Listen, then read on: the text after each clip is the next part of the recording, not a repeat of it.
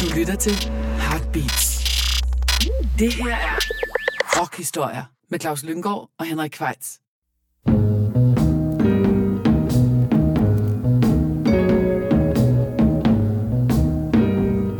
Så er det sørme blevet tid til endnu et kapitel rockhistorier.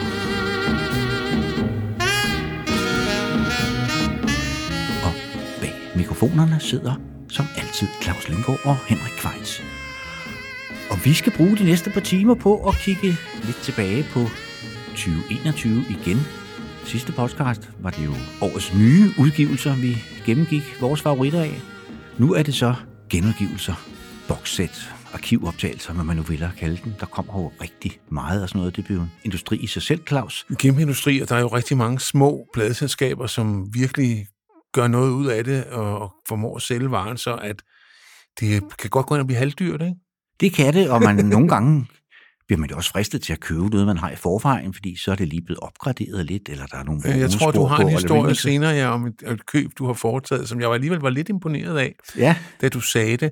Men det skal ikke ødelægge spændingen ved at røbe alt for nej, meget. og vi skal måske starte med at sige, at vi ligesom går udenom to af de mest oplagte.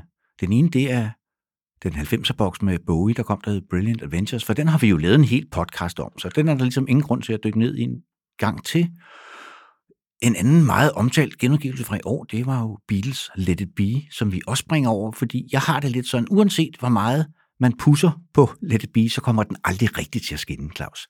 Altså, jeg må sige, at jeg synes aldrig, den har lyttet så godt, som den gør i Giles Martins Nej, mix. det gør den. Den er, den er Og endnu en gang blevet og Der er altså nogle rigtig, rigtig gode sange der på. I Det er der. Feeling og, og titelnummeret og så videre. Men der er også nogle numre på, som jeg simpelthen ikke kan holde ud, som gør, at det, simpelthen, jeg, det er meget sjældent, jeg sætter Let It Be-pladen på. Jeg har selvfølgelig hørt det nye mix og så videre. Jeg synes, øh, jeg fik meget, meget mere ud af at se Peter Jacksons Get Back Ja, det øh, var fantastisk. film. Det var nok årets øh, øh, musikstreaming-oplevelse, må man sige. Ja.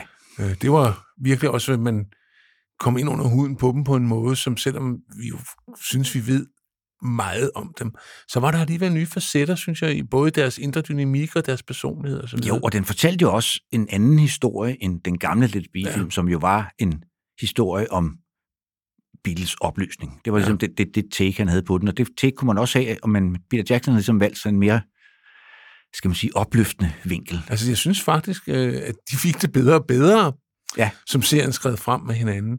Øh, John er meget umulig i starten, ikke? Øh, Tvær og modsat, ikke? Men han, efterhånden som sangene begynder at tage form, så Jo, og det, det, de, da, de, da de skifter studie og får Billy Preston med på klaver, så sker der simpelthen et jeg eller andet. tror, de bliver ja. nødt til at opføre sig ordentligt foran ham. Ja. At de kan simpelthen ikke tillade sig, når de inviterer ham til at være den femte Beatle, og være lige så stokumulig, som de kan være. Men nok om Beatles, fordi vi skal snakke om et andet af... ja, nu tager vi fat i, i andet af de store B'er, ud over Bowie og Beatles, nemlig ja. Beach Boys, som ja. Både Claus og jeg øh, jeg er meget, meget stor veneration for. Og især årene 65 til 71. Det er de gyldne år i, øh, i Beach Boys i stedet 72, kan vi godt sige, tage med for nu at være flotte. Jeg kan godt lide syvtal. Øh, hvor øh, først Brian Wilson blomstrer, og så øh, fader. Og så kommer de andre på banen, da han ligesom slipper tøjlerne. Øh, så kommer både hans bror Karl og hans bror Dennis, og også de to andre, altså Dina og Michael Love, de bliver simpelthen nødt til at komme på banen, hvis de vil have noget, Materiale ud, og det ja. Vil de gerne. Ja, og det er der kommet et bokssæt med de år der efter, at det berømte Smile-projekt øh, kollapsede. Det hedder øh, Det hedder Feel Flows. The Sunflower and Surfs Up Sessions 1969 til 1971 bokssæt. Og det er, øh, det er, som det næsten fremgår af, af titlen, de to LP'er. Sunflower og Surfs Up, som begge to er med i boksen i remastered udgave. Ja. Og Ja. så findes den jo i forskellige størrelser, som det ofte er med, sådan nogle Ja. bokssæt. Man kan købe en lidt mindre udgave, og så kan man købe det helt store udtræk. Og hvis man køber det helt store udtræk, så får man faktisk 108 ekstra spor. Det vil sige, det er jo ikke sange alt sammen. Nogle af dem er kapella-versioner, nogle af dem er instrumentale versioner, og Nogle noget er bare- live. nogle og... af dem er sådan nogle bidder på 30-40 sekunder. Ja. Men, Men, det, men, men de arbejder så kreativt i studiet Beach Boys, at selv de der outtakes er interessante at lytte til. Ja, for eksempel modsat netop Let It Be, hvor at det skulle være lidt sådan tungt at komme igennem ekstra materiale. Altså, Det var det, som det jo også er med nogle af de her bokser, det må man jo også sige. Og sådan var det for eksempel med, med, med Let It Be-boksen, der ved man godt, det bonusmateriale kommer man nok aldrig til at høre igen. Det hører man igennem en gang, og så, nå ja, det var det. Ja. Men, men på Beach Boys-boksen her, der er det faktisk en regulær, behagelig lytteoplevelse. Altså, ja, som du var inde på, de, de var inde i så kreativ en fase, og de havde jo fået deres eget studie. Det betyder, at de var ikke længere afhængige, eller de havde lavet et studie hjemme i Brians stue, fordi han var helt stokumulig og at flytte rundt med. kom ud ja, af sengen. ja. Så nogle gange så kom han ligesom ned, når han hørte noget, han kunne lide, fra soveværelset, hvor han lå i sin sloprok og tog kokain og spiste burgers. Øhm, så kom han alligevel ned, og, sådan, og så ville han godt lige være med, og det var lidt, lidt meningen med det. Men en af dem, som virkelig trådte ud af skyggerne, kan man sige, det var Dennis Wilson, som på mange måder var gruppens Black Horse, øh, fordi at han, han var gruppens trommeslager, han var gruppens ballademager, og han havde faktisk op til da ikke fået ret mange lige vokaler. Det har han ikke, og det hører også med til historien. Det er så lidt senere i forløbet end her. Han er den, der i min bog har lavet den absolut bedste solo Beach Boys-bladet, nemlig Pacific Ocean Blue, ja. som er et mesterværk i min bog, kom i, var det 77, Claus, tror jeg? det var? Ja, ja, det mener jeg. Ja. Jeg tror, den druknede lidt i punken det år der, men, den, men vi opdagede den i løbet af 80'erne. Ja. Så begyndte folk at snakke om, "Nå, har du hørt Pacific Ocean Blue? Og det havde man jo så ikke. Og så, Og den den- kom i øvrigt også for et par år siden i sådan en Ja, stort udtræk. Ja, Ja. ja. men men øh, den var stadigvæk til at finde for penge dengang. Øh, original Nej. udgaven. Det, den købte jeg for ingen penge. Men øh, det skal vi ikke sidde og prale af. Vi skal prale af, at, øh, at vi også, jeg skal prale af, at jeg også købe bokssættet, det store, det helt store, fordi jeg er jo, altså jeg, det er, jeg synes, det er uopslideligt på en eller anden mærkelig måde. Øh, hvis det angår, altså vokaler, så er der ikke, ja, ikke noget Nej, band. vokalharmonier, der, der, Der er ikke noget band ved siden af, det er der ikke. Og slet ikke over. Og vi har valgt en a cappella-version af et Dennis Wilson-nummer, som hedder Forever. Når man hører gruppen synge a cappella, altså det vil sige uden musikledelse, altså, så kan man høre, hvor udsøgte hver og en stemme er i det der lydbillede. Det er altså mindblowing, synes jeg. Så skulle vi bare, without much further ado, bare kaste os ud i det. Ja, det er honning for ørerne, det her, mine damer og herrer. If every word I said could make you laugh, I'd talk forever together, my love, baby. I asked the sky just what we had. Mm, it shone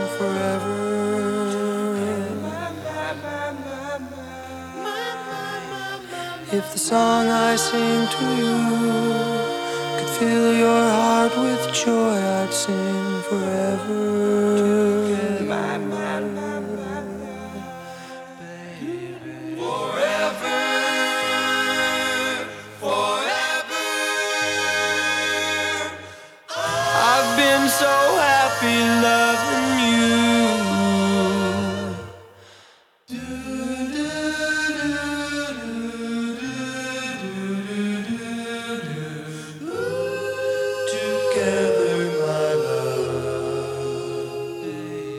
And if the kiss that's love touches your heart, you found forever. Together, Forever. Forever. I've been so happy loving you. Just let me sing in my baby, baby, my baby, baby, baby, baby, my baby,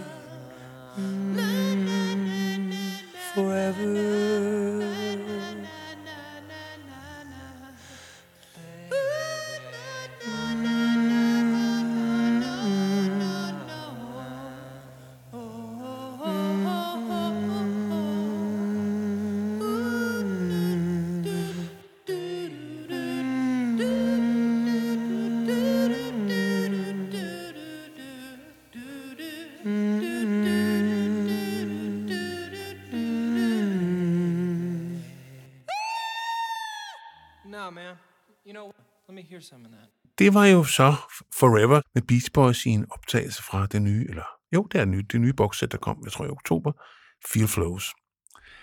Og nu skal vi til et band, som du var sindssygt vild med i 80'erne, Henrik. Det kan man roligt sige, og faktisk også et godt stykke op i 90'erne. Ja. Det var nemlig R.I.M. Øh, og det er så et band, som jeg har forladt lidt igen. Jeg har ikke rigtig hørt dem i, i mange år. Jeg ved ikke, de, de, jeg ved ikke rigtig, hvad der skete. Øh, De har ikke rigtig fået en renaissance. Nej. Det kan være, de får det nu, fordi nu er deres sidste store studieplade, den der hedder New Adventures in Hi-Fi, som oprindeligt kom i 1996, blevet genudgivet. Ja, og det er jo den sidste plade med, I sådan 25 års jubilæumsudgave, hvor der, hvis man køber CD'en, så er der en bonus-CD med, og hvis man køber vinylen, så er der bare det oprindelige album. Men det har til gengæld været meget, meget svært at få på vinyl i mange år, fordi det netop er fra CD-siden, så den har været ret dyr, øh, hvis man skulle anskaffe sig den, for den kom i så lille oplag oprindeligt. okay, jamen så vil jeg da, hva- hvad hedder det, værne om mit Ja, øh, amerikanske presning der. Men øh, det er jo også en af de mere dystre R.E.M.-plader. Det er den sidste plade med tromslæren Bill Berry. Han fik en, øh, hvad hedder det, en blodprop i hjernen under deres 1995-turné. ja, hvor pladen faktisk er indspillet under. Den er jo, den er jo mange af numrene er, er født, kan man sige, under Ja. lydprøver og så videre, så er de blevet bearbejdet efterfølgende i studiet, og så bliver der skrevet et par nye numre. Det nummer, vi skal høre i Bag the Letter, er faktisk først skrevet efter turnéen, men, men rigtig meget af pladen er skrevet på turnéen, og det gør, at det bliver sådan, den er sådan en plade, man kan kalde rode, eller også så kan man bare kalde den vidtfavnen, og jeg vil vælge det sidste, for jeg synes faktisk, det er en rigtig, rigtig god plade, og jeg har sådan genopdaget den her, fordi den blev genudgivet, og blev rigtig, rigtig glad for den. Det er en af de store R.E.M.-plader i min bog. Ja. Efterfølgende lavede de fem mere som trio, som aldrig rigtig lykkedes. Altså, jeg holder meget Reveal fra 2001, Ja. øh, hvor jeg synes, de ligesom fanger sådan en Birds-agtig stemning. Der er rigtig meget 12-strengsgitar Ja. på. Så, Men det er den sidste med, med, det, med det gamle hold, som Ja. du siger, med trommeslageren Bill Berry er med, produceren Scott Litt, som har været producer for dem i mange år på det her tidspunkt, er den sidste plade, han producerer, og det er den sidste med deres navnkundige manager Jefferson Holt, som har været med helt fra starten. Han bliver også fyret, eller de går her i, hvad, fra hinanden. Øh, hvorfor er det aldrig helt kommet frem, hvad, hvad det var, de blev. Det var sådan noget med seksuel chikane og så videre, men det, det skal vi ikke... øh, Nej, det, den snak, det, det er der ikke Ja. plads til i rockhistorien. Nej. Jeg vil sige, og det kan jeg godt sige for sikre lytterne, Henrik har aldrig sexchikaneret mig. Ikke nu. Nej. Men øh, for at gøre en lang historie kort, øh, det her var den første single fra albumet, og det var Warner Bros. ikke særlig glade for, fordi det er ikke en oplagt hitsingle, men de havde jo i deres kontrakt fået fuldstændig kunstnerisk frihed. Så der var ikke noget for Warner at gøre, øh, og så havde de så fået en af deres gamle idoler indforskrevet til at synge noget. Ja, Patti. Patti Smith, Ja. som jo var og stadigvæk er rigtig gode venner med Michael Stipe. Helt sikkert, det uden tror jeg på, personligt, ja. Og øh, tanken er jo en hyldest til den unge skuespiller River Phoenix, som døde som kun 23 år af en speedball, det vil sige en blanding af heroin og kokain, uden for det famøse Hollywood-spillested The Viper Room. ja. Og det er sådan noget, man skal google sig frem til, fordi det er en meget obskur tekst Ja. ja. øh, her i bagledet. Endnu en obskur tekst for mig. Ja, man kan trods alt høre, hvad han synger her, men det bliver man ikke meget klogere af. Men hvis man har googlet, det har jeg, så ved man, at den altså, det har han i hvert fald selv sagt, Ja. At det er i hvert fald inspireret af, af den her tragiske hændelse med den her meget unge, lovende skuespiller, der, der døde så forfærdeligt, forfærdeligt ung. Ikke? Så det tror vi på, hvad hedder det, og det er en af de store R.E.M.-sanger. Jeg har, simpelthen- jeg har ikke rigtig kommet til det nu, men jeg fik, da jeg hørte den her plade, jeg fik lyst til ligesom at gå tilbage og få hø- hørt mine gamle R.E.M.-plader igen. Jamen, så det, det kunne også være. Jeg har kan også rigtig det meget stående. 2022. Ja. Ja. Jamen, det Fordi, kan godt øh, være, at det, vi skal, at det skal gå den vej. Øh, jamen, jeg har heller ikke... Altså, Reveal, det var sidste gang, jeg overhovedet var der, og det var der i 2001. Det var sådan, det var sådan en sommerplade. Den passede perfekt til godt vejr, og ja, du ved. Ja. Hvad der nu følger med. ja. Den sidste, de lavede, kom i 2011, så har Ja. der været Der, har de, der radiotavshed det eksisteret siden. i 31 år. Ja. for 80, ikke?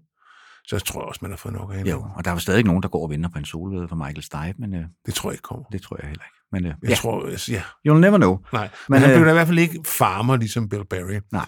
Nej. Men lad os høre About the Letter fra New Adventures in Hi-Fi.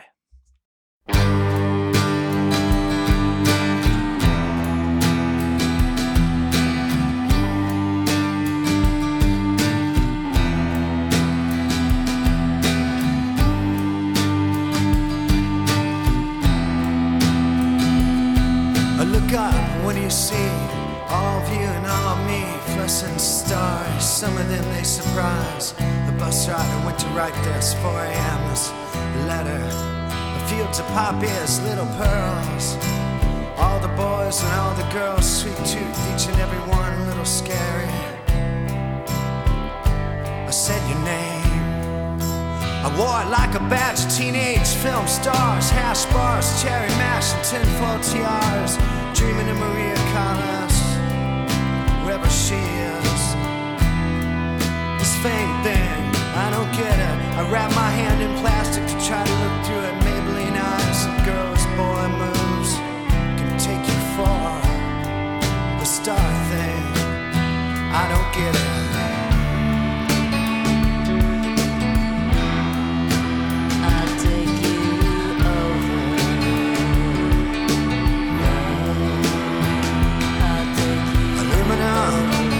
Tastes like fear. Adrenaline pulls us near. It tastes like fear. Will you live to 83? Will you ever welcome me? Will you show me something that nobody else has seen? Smoke out, drink. Here comes the flood. Anything do their magic slowly, sweet. Phone, eat it, drink. Just another chain, cuts and dents, they catch the light. Aluminum, weakest link. I don't wanna disappoint you, I'm not here to anoint you. I would lick your feet, but is that the sickest move? I wear my own crown. Sadness and sorrow.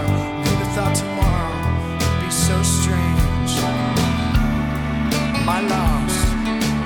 Here we go again.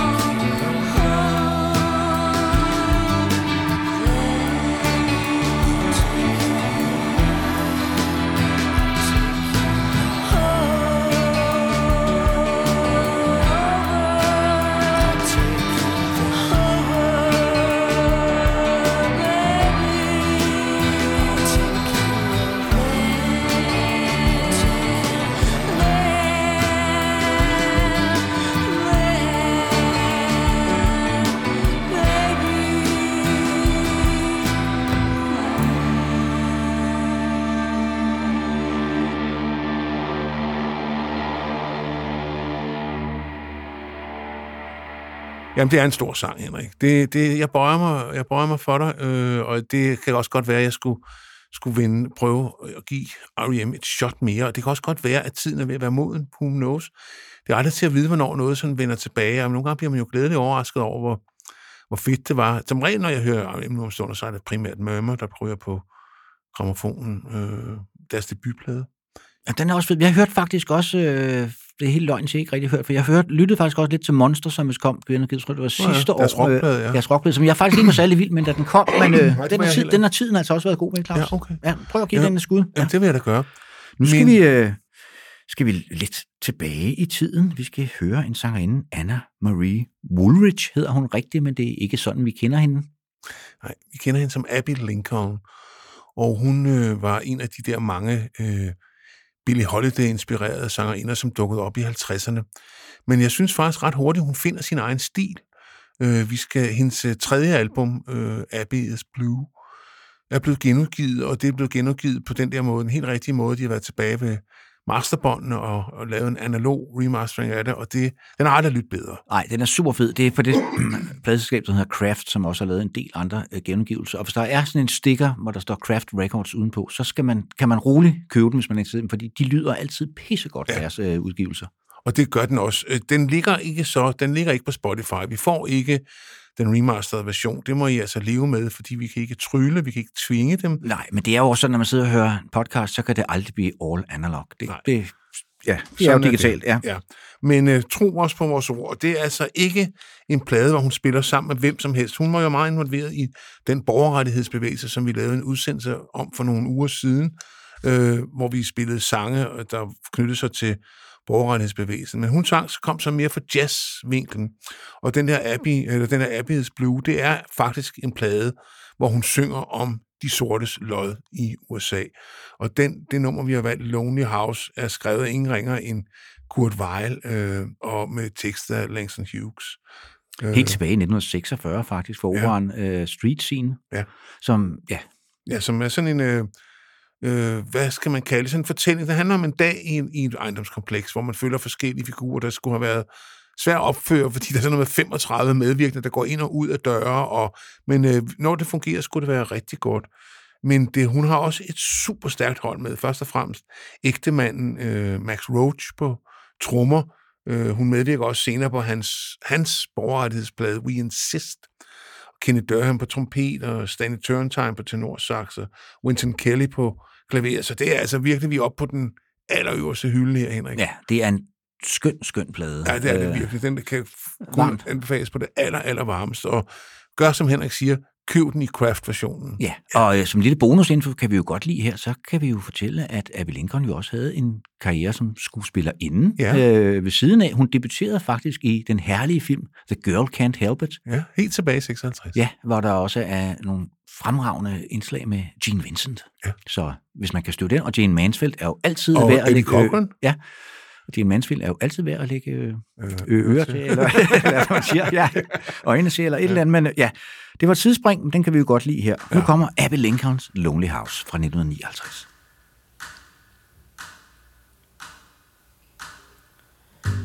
At night when everything is quiet, the old house seems to breathe a sigh. Sometimes I hear a neighbor snoring. Sometimes I hear a baby cry. Sometimes I hear a staircase creaking. Sometimes a distant telephone. Then the quiet settles down again. The house and I are all alone. Lonely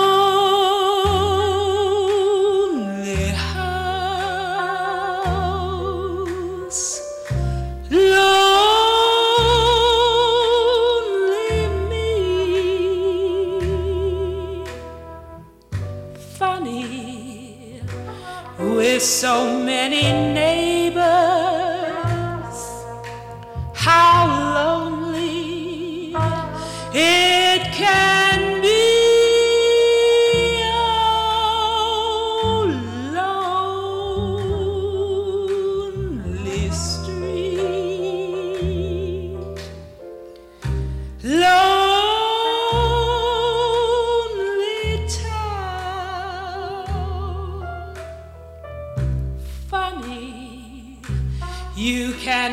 so lonely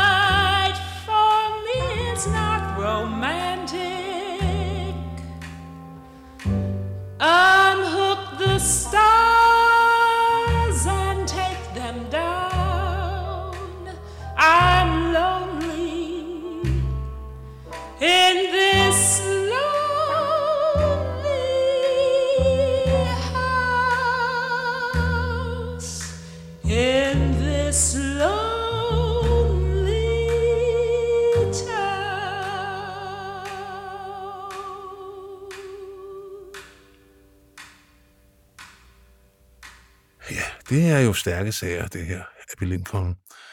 Men øh, Ja, nu uh, now to vi- something completely different, ja, som vi plejer at sige her. i programmet. Vi skal høre Radiohead, øh, som vi jo faktisk egentlig begge to meget godt kan lide. Det er ikke meget, vi har spillet, meget Radiohead, vi har spillet. Nej, og igennem, vi skal øh, nok nå frem til dem en dag også. Det tror jeg bestemt, Ja. ja. vi skal. Øh, men øh, de for, skiftede jo fuldkommen stil omkring årtusindskiftet. Øh, gik fra at være sådan, hvad skal man sige, sådan melodisk orienteret rockorkester til at inkorporere den der, der grasserende elektronika, som var fremme på det tidspunkt på to albums henholdsvis, Kid A og Amnesia. Ja, som jo faktisk egentlig var et dobbeltalbum. De, de indspillede samtidig, men de synes det var lidt for voldsomt at udsende dem som dobbeltalbum, så de blev udsendt som to separate album, henholdsvis 2000 og 2001. Det var også der, de... øh, Jeg tror, det var lige efter Kid A, at de spillede øh, det der store telt ude i Valby, Claus, Ja, var- øh, med Sigur Ros som opvarmning. Det var en blændende god koncert. Ja, ja. ja, det var det. Øh, Og det er måske svært at høre, når man hører dem i dag, hvor banebrydende de plader egentlig var, fordi det, det blev jo nærmest normen, at man blandede Ja, ja, ja. rock og elektronika bagefter. Helt Det var, det var to meget, meget stilskabende plader. Altså, og, og, og det var sådan, altså, det var mindblowing, da de kom frem. Gud ja. ja. Nå ja, sådan kan man også gøre det. Jamen, de er indvarslet på, altså man havde det sådan, okay, det er så den retning, rocken tager nu. Sådan havde jeg det med dem. Ja. Øh, altså, man kunne selvfølgelig godt ind imellem øh, savne den mere melodiske side af dem, men til gengæld så var der så, så meget andet at komme efter øh, på de plader der. Og de er så blevet genudgivet i år i en, øh, med et, en tredje plade, øh, Ja, under titlen Kid Amnesiac. og øh, det er derfra, vi har været inde og hente et, øh, et nummer, som i sin tid blev ladt tilbage, da Kid A ramte øh, øh, pladebutikkerne. Øh, Måske fordi det lød for meget af det gamle øh, Radiohead. Ja, og det er Øh, også måske derfor, jeg er så vild med det. Ja. If You Say The Word, som er en utrolig vellykket sang, og hvordan de har kunne tænke, at den ikke skulle med. Det er svært at forklare, men øh, han siger et sted, at han synes dengang, den var for sentimental. Og når jeg siger han... Så er øh, det Tom York, Ja, selvfølgelig. selvfølgelig, ja. Han synes, den var for sentimental, og det kan da også godt være, at den er det, men det er jeg jo også. Så, Så, og jeg synes, øh, og jeg synes i det hele taget, den der, øh, det der ekstra materiale, der er kommet, jamen det er bestemt værd at lytte til. det er Altså, det. det, er det. det, det, det, er ikke, det, det er ikke bare overflødighed. Nej, det er det sørme ikke. Det er, det er udvalgt med omhu og kæle for det, og det lyder godt, og det giver også nogle nye vinkler på de der to milepæle. Så øh, hvis man er til Radiohead, så må man ud og høre, øh, høre ekstra materiale her. Det, Ja. det Der må jeg- man til, til lommerne, som man Det siger. må man, ja. Så, men lad os høre If You Say The Word, som øh, ja, så bare en pissegod sang. fra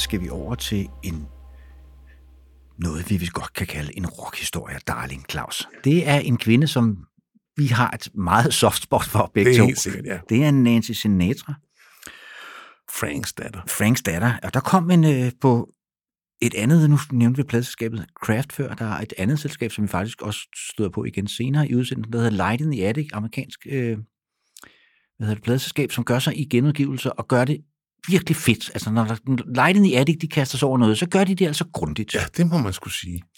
Og de har de så også gjort med Nancy Sinatra, hvor der er kommet en opsamlingsplade, der hedder Start Walking 1965 til 1976, som er en pissegod compilation. Ja. Og som også varsler genudgivelser af hele kataloget, eller de, de klassiske 60'er-plader, Ja. øh, som, som efterhånden er svære at finde. Er heldigvis, da jeg opdagede Nancy, der kunne man stadig godt finde dem til ja. ikke særlig mange penge. De er blevet, de er blevet lidt peberet efterhånden. Ja. De blev samleobjekter. Og de er der også blevet det, fordi at de er gode. Ja. Altså, det er ikke kun fordi, at... Altså, de er så heller ikke... Mere sjældent er de heller ikke, fordi hun solgte jo ret godt, Nancy. Ja. Og hun havde en stribe hits der i, fra midten af, fra hun brød igennem med These Boots og Walking, og så frem til slutningen af, af, af 60'erne. Der var hun sgu tit på hitlisterne.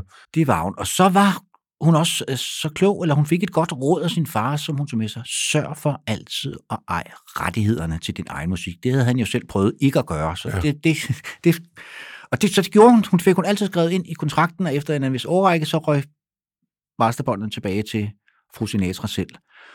Og det er derfor lyder den også skide godt, den her plade, fordi Light in the Attic har altså haft adgang til Ja, hovedstolen. Ja. Ja, til guld. Ja. Og det nummer, vi har valgt, det var oprindeligt faktisk en sang, som Sonny Bono skrev til sin daværende kone Cher, dengang de hed Sonja Cher. Og det er altså en sang, hvor øh, duellen er sådan en metafor for parforholdet. Men den handler ikke om, at, at hun bliver skudt, selvom My Baby Shot Me Down bliver der sunget. Men det gør hun så alligevel i, i sådan overført betydning. Ja. Det starter med allerede, da Og de den var, børn... den var et stort hit med Cher i sin tid. Øh, Men jeg synes, Nancy's version er bedre, også fordi den er så nøgen. Ja, og den kommer øh, for samme år, tror jeg, øh, 66 på albumet How Does That Grab You Darling. Øh, er også et godt album. ja, og som også, øh, den der Billy Strain, som ham, der arrangerer Nancy ja. Sinatras ting, han lægger noget tremolo-guitar på her, som, Ja. Som, som løfter nummeret. Jamen, altså, ja. Altså, det er jo lige før, det er, det er, det er, lige før, det er Ravenettes, ikke? Jo, og der er sikkert også mange, der kender det fra øh, åbningsscenen Kill Bill Volume 1, ja. Hvor, hvor det her nummer bliver spillet. Og der, der er der så nogen, der bliver slået ihjel, Claus. der er rigtig mange, der bliver Ja. slået ja. Altså, jeg synes faktisk, det sidste blev lidt træls. Men det er selvfølgelig produceret af hendes øh, øh, faste producer, de har Holly Hazelwood, og øh, ja, han kunne bare det shit. Så without much further ado, så vil jeg tillade mig at sætte Nancy i gang med Bang Bang.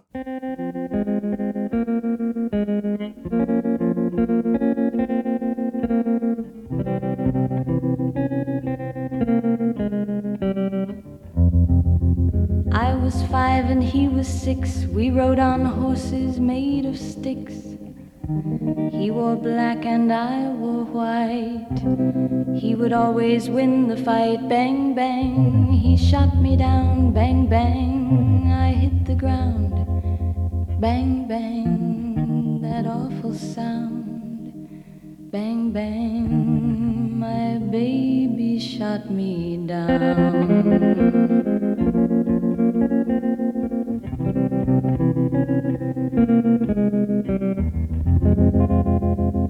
Seasons came and changed the time. When I grew up, I called him mine. He would always laugh and say, Remember when we used to play? Bang, bang. I shot you down, bang, bang. You hit the ground, bang, bang. That awful sound, bang, bang. I used to shoot you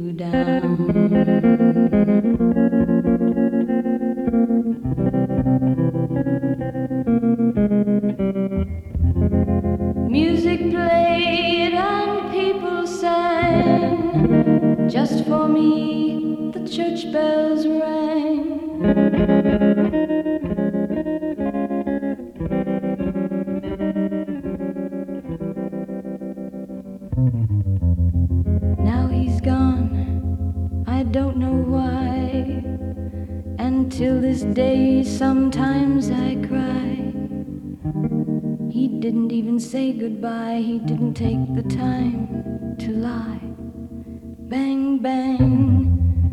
He shot me down, bang, bang. I hit the ground, bang, bang.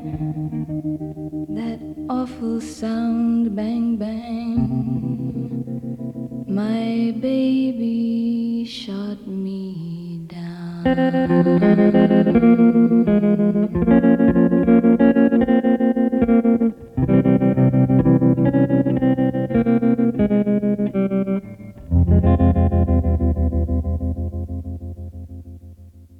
det, der sker, når øh, der kommer alle de her genudgivelser, så øh, hænder det jo også, at man opdager noget, man ikke har øh, kendt til før. Ja. Øh, sådan havde jeg med den næste kunstner, José Mauro, brasilianer, Ja. som øh, jeg må indrømme, øh, aldrig havde hørt om før. Nej, det er også noget, jeg opdagede i løbet af året. Ja. Jeg læste et eller andet øh, anmeldelse af det, og så tænkte jeg, det må jeg skulle høre, og det har jeg altså ikke fortrudt. Det er hans andet album. Øh, Og sidste. og det, ja, og det er dig, der, øh, dig, der er den portugisiske kyndige her, Claus. Så hvis du, Ja, jo, altså portugisisk. Altså, han udsender et album i 1970, der hedder Obnoxious. Ja, og det betyder modbydelig. Jeg Ja. ved ikke rigtigt, det, fordi det er også blevet genudgivet, og det er ikke særlig modbydeligt, Claus. Nej, det er det virkelig. Det er faktisk en slags brasiliansk barok Ja. pop, synes jeg. Han har en helt øh, en genial øh, øh, arrangør, Lindolfo Gaia, som virkelig gør det lækkert.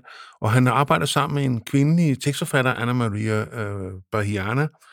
Øh, de skriver alle sangene sammen, og så kommer han på et lille pladselskab, der hedder Carteng, opkaldt efter ejeren af selskabet, Roberto Carteng.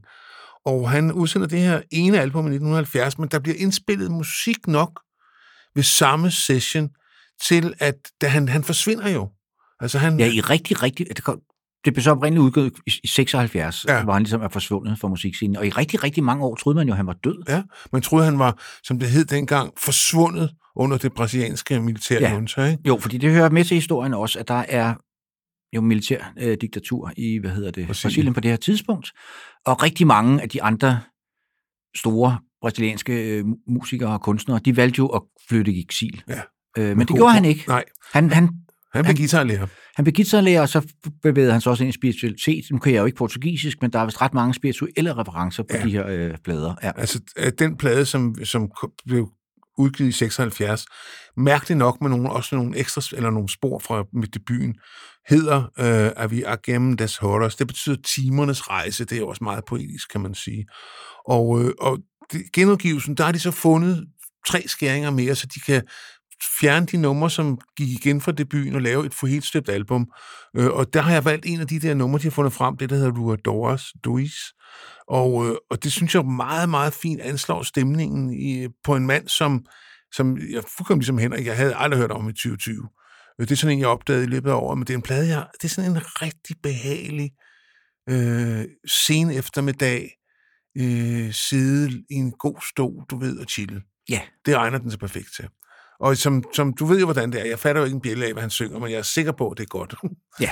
Og selv, altså, jeg, hun blev jo senere en meget berømt journalist. Øh, øh, Ja, en tekstforfatter. Ja. Ja. ja, ja. Men øh, som sagt, man, man fandt ham jo og fandt ud af, at han levede et stille liv ude i en forstad til Rio de Janeiro, og hvis det havde været meget syg i mange Ja. år, men altså, han lever stadigvæk. Ja, det gør han. Så jeg håber, han får nogle royalties for de her plader, for Det, det, tror har han jeg. fortjent. Ja. Ja. Ja.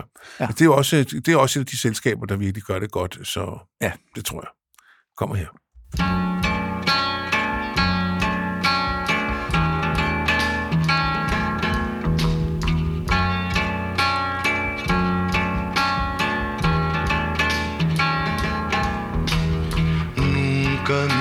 Pergunte aonde vai minha voz, caco de voz. Nunca me pergunte aonde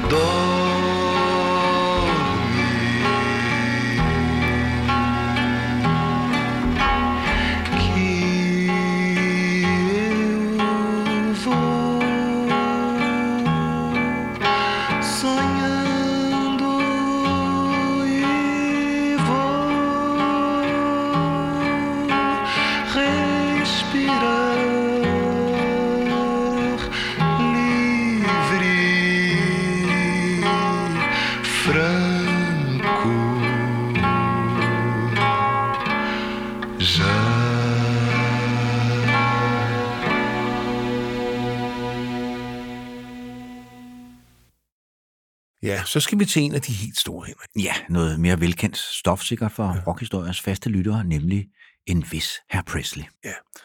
Og øh, de har jo de seneste par år, altså det er jo også en industri. Øh, Ja, i sig selv. Altså Elvis Presley er blevet en industri, ja. og genudgivelsen har stået som ørerne, og det kan også være svært måske at kapere det hele, hvis man gerne vil høre andet musik. Men der sker noget magisk, når de går ind og tager de der optagelser fra 70'erne og fjerner sovsen. Ja. Øh, altså der mener jeg strygerne og blæserne og korene. Og går ind til de der, hvor han er i studiet med musikerne, som jo også er top dollar musikere, altså øh, alt det bedste for Nashville her i det her tilfælde. Øh, og så man kun høre ham og et lille tight orkester. Ja, der kom jo for, jeg kan ikke sidste år eller forrige år, der kom der den, der hed From Elvis in Nashville, som er de optagelser, der blev lavet i juni 1970. Og så er der så kommet en nu, der hedder Back in Nashville, hvad hedder det, som er optagelser fra maj og juni 1971. Igen sammen med produceren Felson Jarvis, som øh, jo også formåede at få det rigtig gode frem i Elvis igen. Ja. Og det er jo altså A-holdet igen med James Burton på guitar og Charlie McCoy på bas og Kenneth Buttrey på trommer. Folk som de to sidstnævnte var jo med på Bob Dylan's John Wesley Harding, så de har ligesom noget at have det i. Men øh, Kom det, ikke her. Og det nummer, vi skal høre, Early Morning Rain, som er skrevet af Gordon Lightfoot, har Dylan jo også indspillet på Self-Portrait. Ja. Men det er, øh, det er en af mine yndlingssange. Jeg er ikke den, jeg indrømmer i det der åbne forum, jeg er ikke den store Gordon Lightfoot-fan, men den her sang er fanden game genial. Øh, det synes jeg, øh, og øh, den ligger lige til Elvis' højre fod, eller venstre fod, eller hvad han nu bruger. Ja. Jeg ved ikke, om han var højre fod. Men øh, ja, det, det, altså, ja, det er bare stort. ja. Lad os bare høre det, Claus.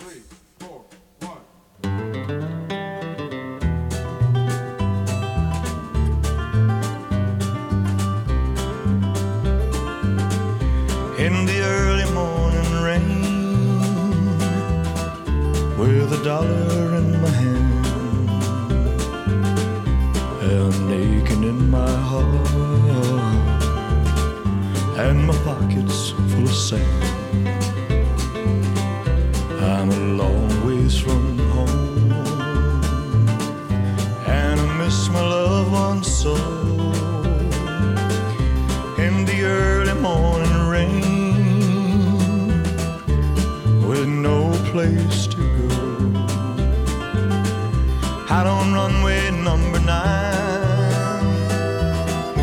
707 set to go. But I'm out here on the grass where the pavement never grows, where the liquor tasted good, and the women all were fast. There she goes, my friend. She's rolling out at last. Hear the mighty engines roll. See the silver wing on high. She's winging westward bound. Far above the clouds she'll fly. Where the morning rain don't fall the sun always shines. She'll be flying over my home in about three hours' time. This old airport's got me down. It's no earthly good to me. Cause I'm stuck here on the ground, cold and drunk as I might be. Jet plane like you can a freight train. So I rest be on my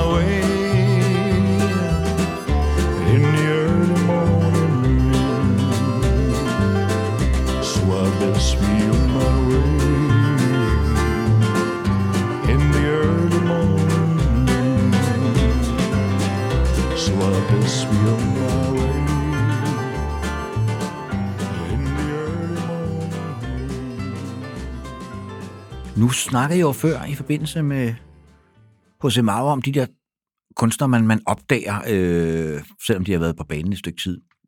Sådan har jeg det også med den franske sangerinde, Fabienne Del Sol, Ja. øh, som bor i, i England og synger på engelsk, men, men ellers lyder meget fransk. Ja. Jeg oplevede hende på en super fed compilation, der hed Pop Psychedelic, The Best of French Pop fra 1964 til 2019. Ja, og det er noget af et spænd, ja. Ja, og som man kan høre, så er den super fed, fordi den ligesom tager et spænd. Altså, der er både de gamle klassikere, Jacqueline Taib og Brigitte Bardot og Gainsbourg og hvad de nu hedder, alle sammen, øh, Anna Karenina og hvad hedder det, men de har så ligesom opdateret nogen, med nogen, der ligesom går i, i samme spor, Liminanas og Stereolab og Air og så videre. Så, så det, er en, det er en super fed compilation, ja. Som bare hænger virkelig, virkelig godt sammen. Sådan måske giver sådan en historisk vy, ikke? Jo. Ja. Øh, og, og man også kan høre, hvor meget de der nyere navne trækker på de gamle navne, ja, Ja, for det hænger rigtig, rigtig godt sammen. Og så i det har de så skudt hende der sanger inden, Fabienne Del Sol, som jeg så ikke kendte, viser sig, at hun har været med i et band, der hedder Bristols, og så har hun så lavet hele fire soloplader, som er gået hen over hovedet på mig. Øh, Også fuldstændig på mig, men jeg tror faktisk, jeg har siddet med en af dem i hænderne, for da jeg var inde og, og, og søge på hende, og, og, og tracken, så det, det, det omslag der, det kender jeg. Men det, det var jo dengang, vi fik CD'er smidt i hovedet. Ja. Ja. Man kunne næsten ikke det er fra hendes debutalbum, der kom i 2004, No Time for Sorrows. Ja. I'm Gonna Haunt You hedder nummeret. Og Jamen, det er pissegodt. Det er pissegodt nummer. Det var øvrigt også med på øh, soundtracket til den der ret fede BBC-ferie, der hed Killing Eve. Det ved jeg ikke, om du har set. Nej, det har det, Ah. altså, jeg er jo en stor fjernsynsmand. Men øh, jeg vil sige, øh, jeg kendte det heller ikke, Henrik, før du... Øh, Nej, så fandt jeg ud af, at den plade skulle jeg, ville jeg rigtig gerne have, den her hendes første plade på det her nummer med på. Men den er altså så blevet dyr, kunne jeg så se, så det venter vi lidt med. er den blevet dyr? Ja, den, så, tror, den billigste kostede 70 euro eller sådan noget. Det Ah, er okay. også noget, ikke? Ja. Så er det godt, vi har Spotify. Ja. ja. Øh, men altså, ja, det er, ja, det er sgu meget for en CD, synes jeg.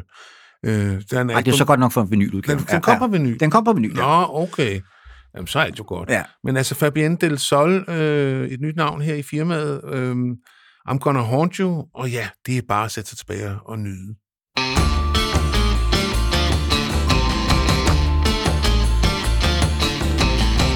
gonna haunt you.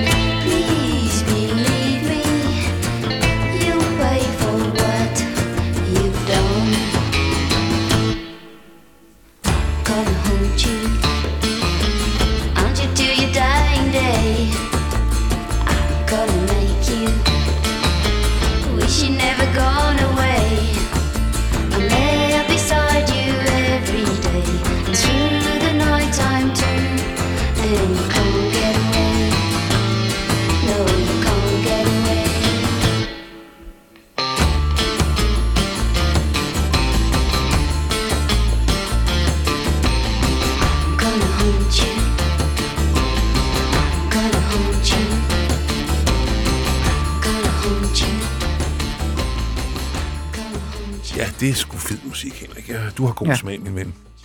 Det har du også... Øh, for nu skal vi høre også en, en, en kunstner, som også er gået i glemmebogen. Ja, fuldstændig. Og som så aldrig måske har gjort det store væsen ud af sig, men har lavet en plade, som alligevel mange husker. Han er jo faktisk en ældre herre.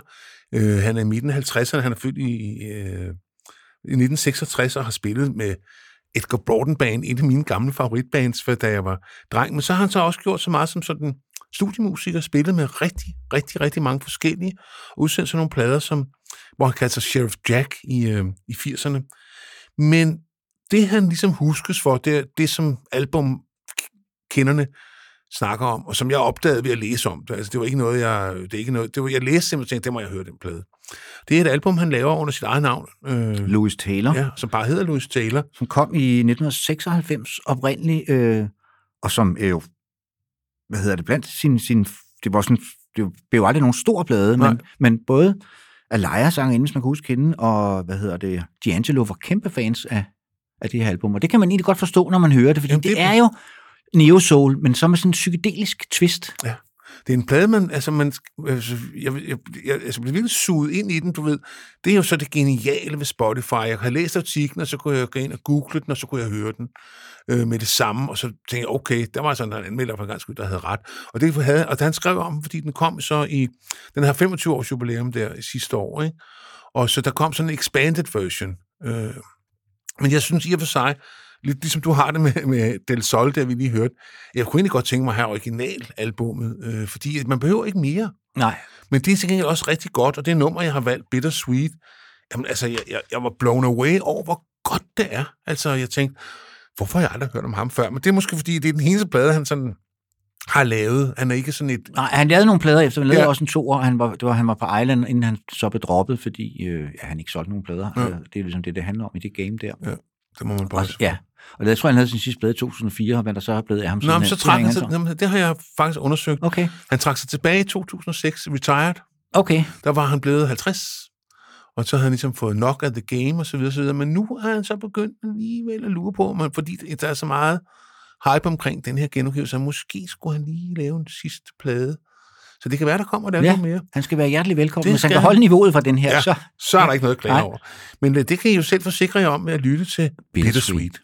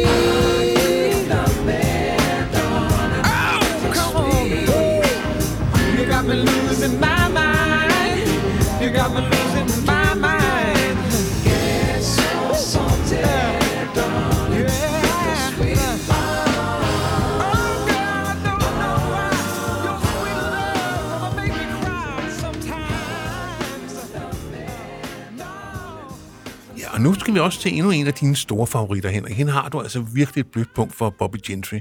Det må man sige ja til. Ja, jeg kan nu altså også rigtig godt lide hende. Ja. Men jeg tror, du er lidt mere vild med hende, end jeg er. Ja, og for et par år siden, der blev der udsendt en CD-boxsæt. Ja, otte CD'er var det. Ja, og jeg har stort set alle pladerne i forvejen. Der var så en plade på det der CD-boxsæt, som aldrig var blevet udgivet i sin tid. Og jeg stod længe og lugede på det der boxsæt, øh, om jeg ikke skulle købe. Øh, det var en ret stor udskrivning, at man skulle købe det der boxsæt, bare for at få den her plade med. Ja. Men så er der noget, der hedder Record Store Day, og det kan man sige meget om. Det skal vi nok lade være med her. Men nogle gange så kommer der altså nogle gode udgivelser i forbindelse med. Record Ja, ja. Store Day på vinyl. Og det gjorde der så også i år, fordi det album, som så var, var, var lokket med for mit vedkommende, så det der boxset, The Windows of the World, blev så udsendt på vinyl. Ja. Og så er jeg jo glad for, at jeg ikke købte boksen i sin tid. Det kan jeg godt forstå, ja. for nu har jeg det hele på vinyl, i stedet for at have det på CD. Det var et øh, andet album, hun indspillede i 68 og 69. Øh, under titlen The Windows of the World, hvor hun ligesom gik en ny vej. Hun forsøgte sig som, skal vi sige, Memphis svar på Julia London, eller sådan et eller andet. Ja, altså, sådan det var- det var lounge, lækker lounge, øh, Lækker lounge, jazz, ja. og ja, super, super fedt øh, album, synes jeg. Ja. Og sådan lidt, hun er jo sådan sy- sydstats øh, gotisk sangerinde. Ja. Øh, Men hun har jo også en fed stemme. Hun har en super fed hun stemme, så, det er godt, så, så hvorfor det i sin tid aldrig blev udsendt, det... øh, Det må vi spørge Capitol Ja. Records om. Men, øh, men hun har så også et virkelig originalt øh, øh, repertoirevalg. Her synger hun et Irving Berlin-nummer helt tilbage fra 1933 fra en musical, der hedder Thousands Cheers. Der kan du se, hvor meget godt der kommer fra musicals, Henrik. Som handler om... Summertime, som man, det kan man ikke høre på sangen her. Der kan man bare høre, at det er en mand, som ikke kommer hjem til middag. Ja. Og hun er ked af, at han ikke kommer hjem til middag. Hun går og dækker bordet og synger, og kan hun nu holde tårerne tilbage, når børnene kommer, og så videre. Hvis man så har set musicalen, eller har googlet lidt, så ved man, at grunden til, at han ikke er kommet hjem, det er, fordi han er blevet lynchet.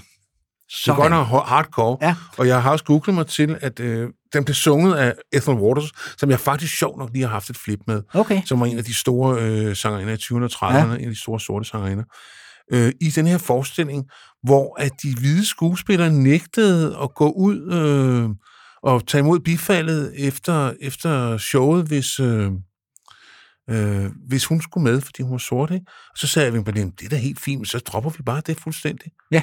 så bliver de sgu nødt til at bøje sig og gå Ja. ud, og det synes jeg altså tjener til Irving Berlins ære. Det gør, der er meget, der tjener til Irving Berlins ære. Ja, altså, han, Han er han, kunne også godt være et program værd, selvom han ikke har meget med rock at gøre, men den tid, den sov. Ja, eller så skulle man lave et program, der nu, jeg, nu tænker jeg bare her for åben skærm, eller havde det været et åbent mikrofon, altså, så kunne man tage, fordi der er jo ret mange rockmusikere, som har fortolket Irving Berlin-nummer. Det kunne faktisk godt være en sjov vinkel. Ikke nogen dårlig tanke. Nej. Henrik, Den det er- er en grund til, at jeg laver det her ja. sammen med dig. Men her kommer den fabelagtige Bobby Gentry med sin fortolkning af Irving Berlins Summertime.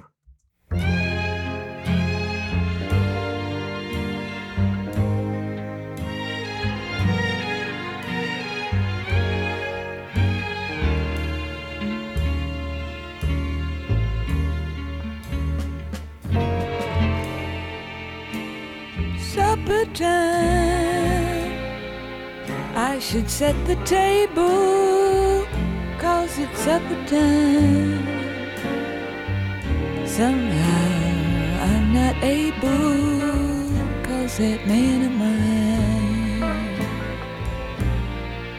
ain't coming home no more.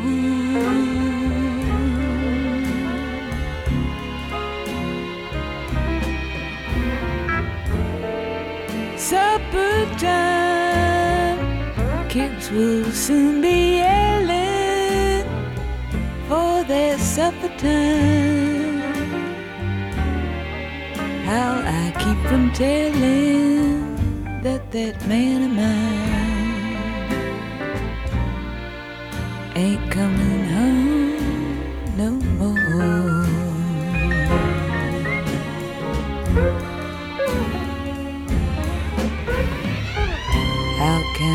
from telling when they ask me where he's gone? How can I keep from crying when I bring their supper on? How can I remind them to pray at their humble bowl? How can I be thankful when they start to thank the Lord?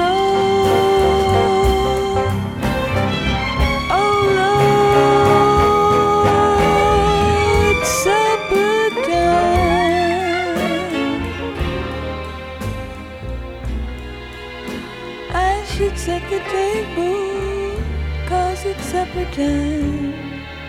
Somehow I'm not able, cause that man of mine ain't coming home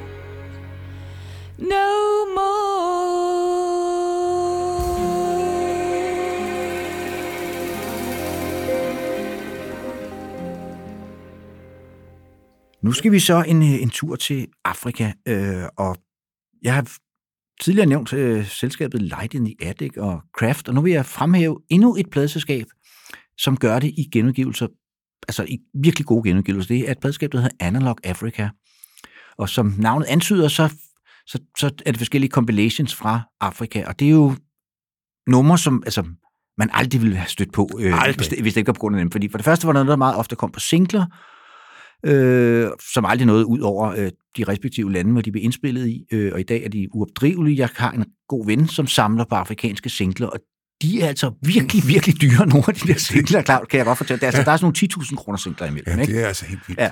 Det, altså, det har, det, altså, jeg, jeg, jeg elsker plader, men, men 10.000 kroner, det, det, kan, det tror jeg altså ikke, husholdningsbudgettet kan klare. Henrik. Nej, men så er det jo godt, at der sidder nogle geschæftige folk derude, som sådan laver forarbejdet for os, finder de rigtige ting frem og samler dem øh, på udsygt vis på forskellige compilations albums. Og der kom endnu et af slagsen i år, som hedder Edo Funk Explosion Volume 1, ja. og der må meget gerne komme en Volume 2 også, for det er super fedt det her. Ja.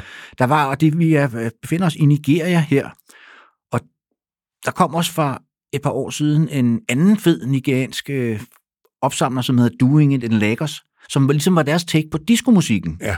Øhm, som også er super fed, fordi det er disco, men så er det alligevel ikke rigtig Nej, disco. og det, det- det her det er jo også funk, men det er så ikke rigtig funk Og det alligevel. er derfor, det, der det hedder Ido-funk. Ja. Altså, det er jo endnu en afrikansk genre. Vi Ja. må glemmer måske en gang imellem, hvor stort kontinentet er, hvor mange forskellige lande og sprog og kulturer, der er der.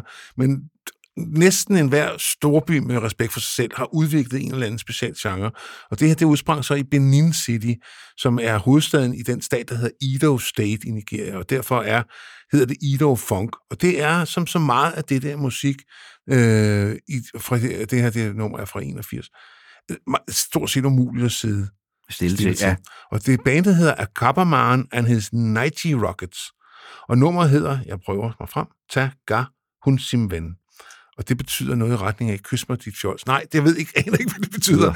Øh, men øh, jeg har været rigtig glad for den her compilation, og den har været, den var god i sommervarmen. Det var en dejlig sommer, vi havde i år, og der gik vi og hørte den ud på terrassen. Det er det, der hedder livsbekræftende musik, Claus. Ja. Og det skal der også være plads til en gang imellem. Selv i vores univers. Ja, ikke for meget, men nej, nej, indimellem skal alt der. med måde. Ja. Det er godt. Her kører vi en gang Ido Funk.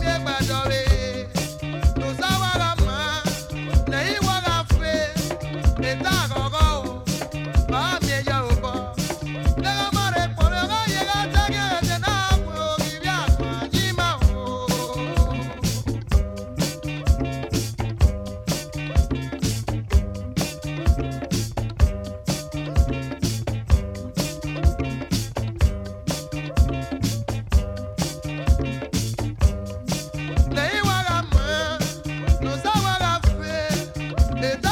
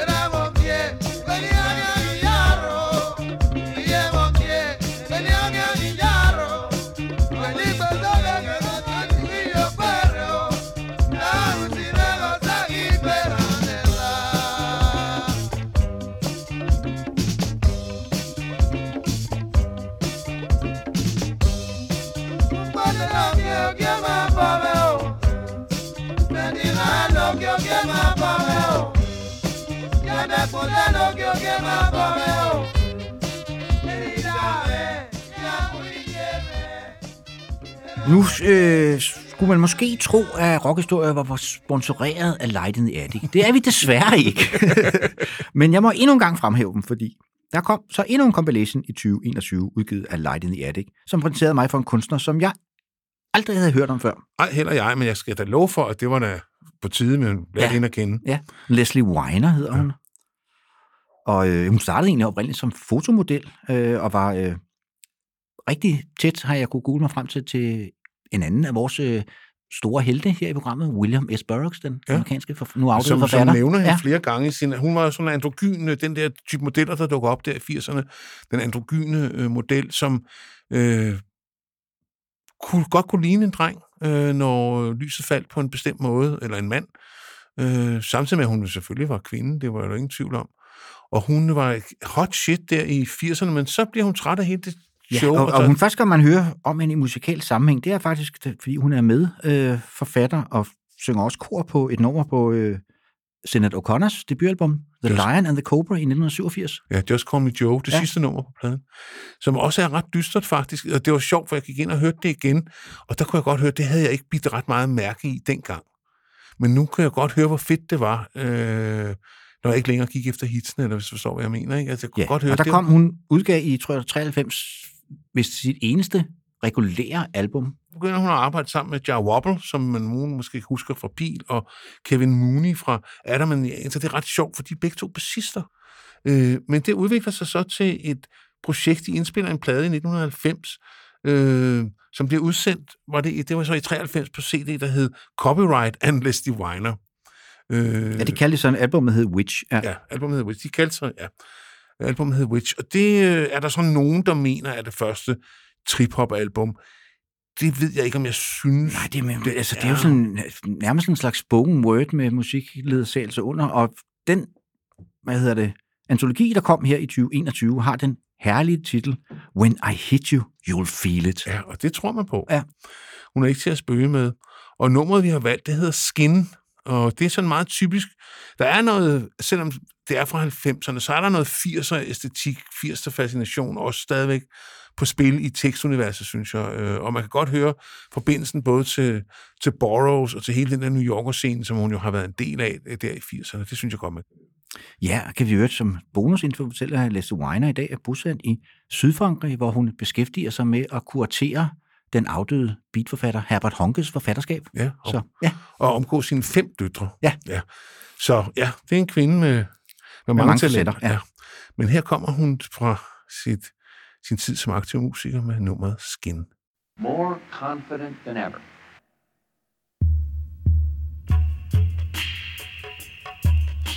The night was Tyson on cable, on a Watchman, through a microscope.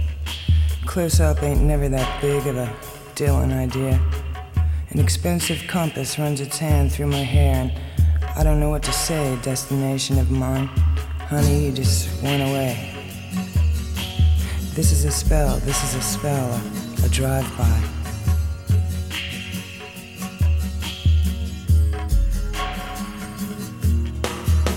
I ain't afraid of where you come from. I ain't afraid of where you've been. I ain't afraid of your skin. I ain't afraid of where you come from. I ain't afraid of where you've been. I ain't afraid of what you're giving in.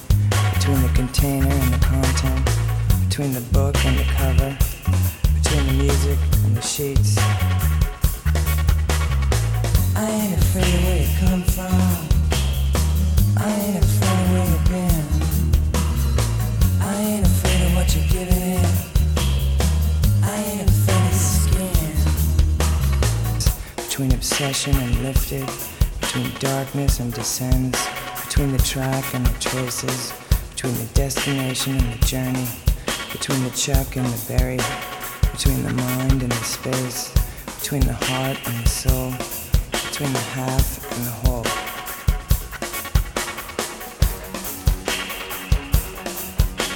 The night was Tyson on cable, on a Watchman, through a microscope. Yeah.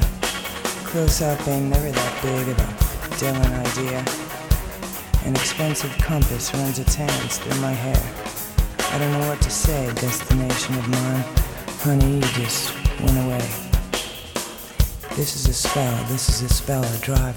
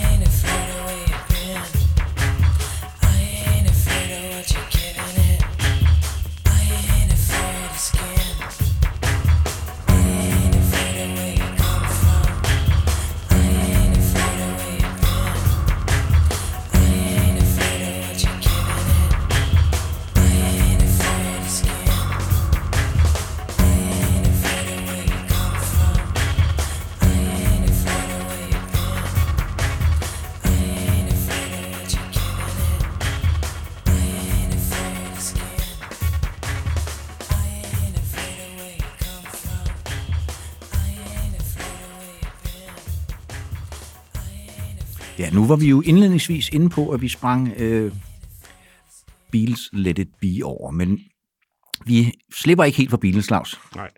Altså, det er jo sådan, at da gruppen gik i opløsning i 1970, så havde Paul McCartney allerede udsendt sit første soloplade, og gruppens guitarist, George Harrison, han lå jo inde med et kæmpe lager af sangen, fordi han fik jo kun lov af John og Paul til at have en eller to sange med på hvert album.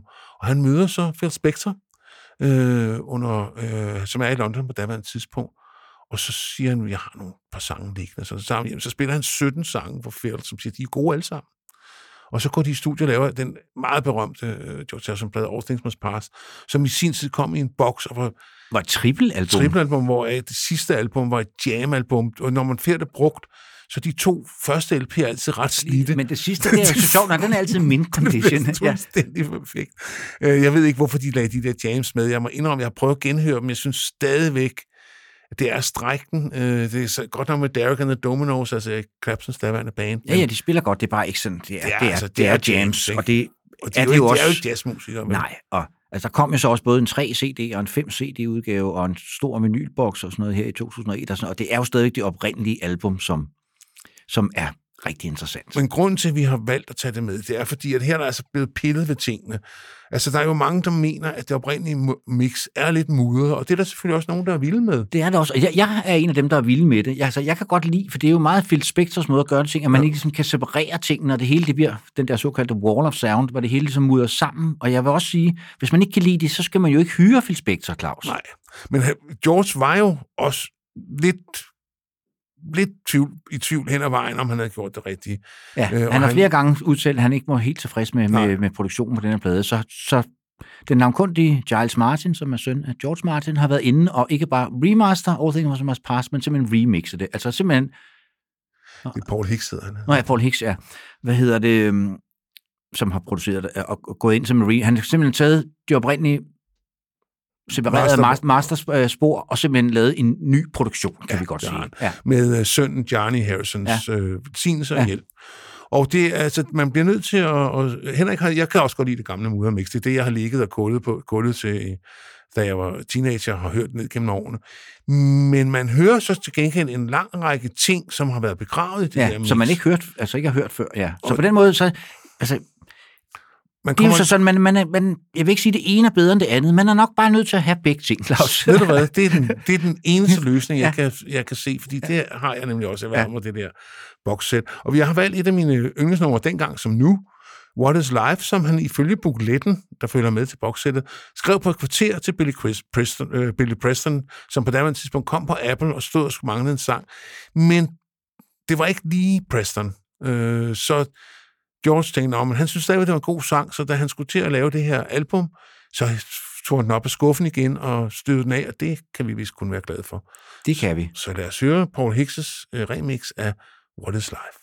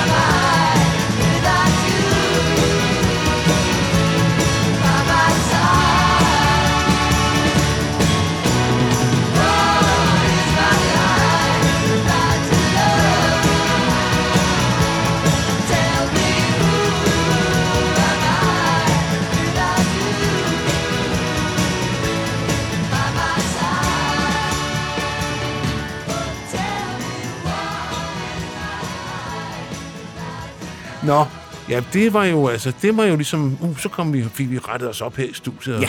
blev helt godt humør, hvad vi i øvrigt er i dag. I dag er vi begge to i godt humør, det er en sjældenhed, Henrik. Ja.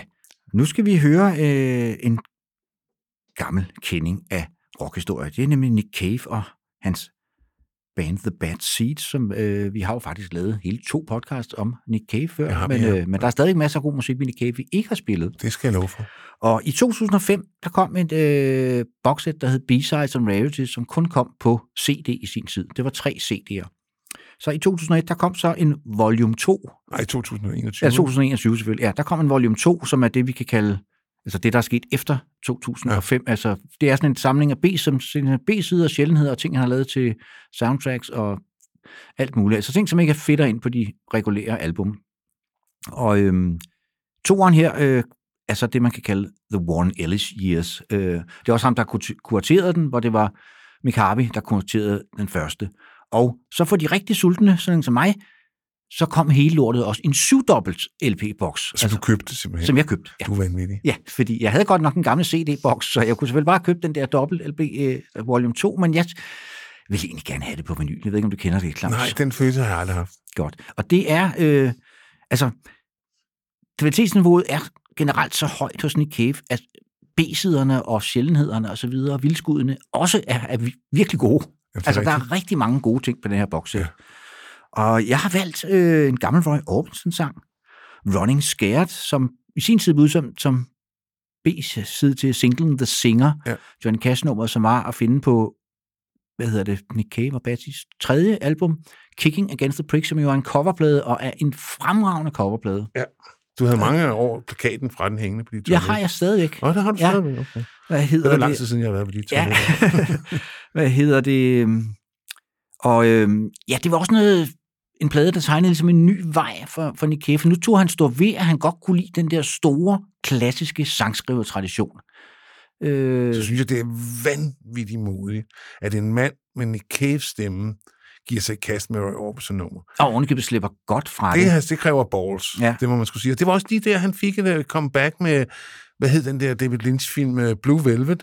Øh, det var jo der, Roy Ja. Orbison-renaissancen startede. Øh, og, øh, jeg jeg er nummeret oprindeligt fra 1961, øh, og det holder stadigvæk den dag i dag. Og ja, Kicking Against the Pricks er jo så også den plade, hvor trommeslageren, som stadig er med, øh, Thomas Whitler, han, det er hans første plade. Okay. Så det er Bad Seeds består på det her tidspunkt af Barry Adamson på bass, Thomas Whitler på trommer, Nick Cave på sang, og så to guitarister, Mick Harvey og Blixer. Blixer Bargeld. Og øh, det kom der altså guld ud af. Det er, det er de gyldne år, kan vi. Ja. Ja, det, ja, det er de. Ja. Der er ikke noget at ved det.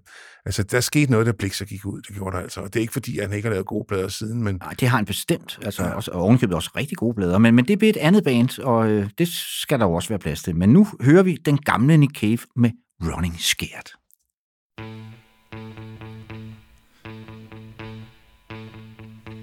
Just running scared. Each place we go, so afraid that he might show. Yeah, running scared. What would I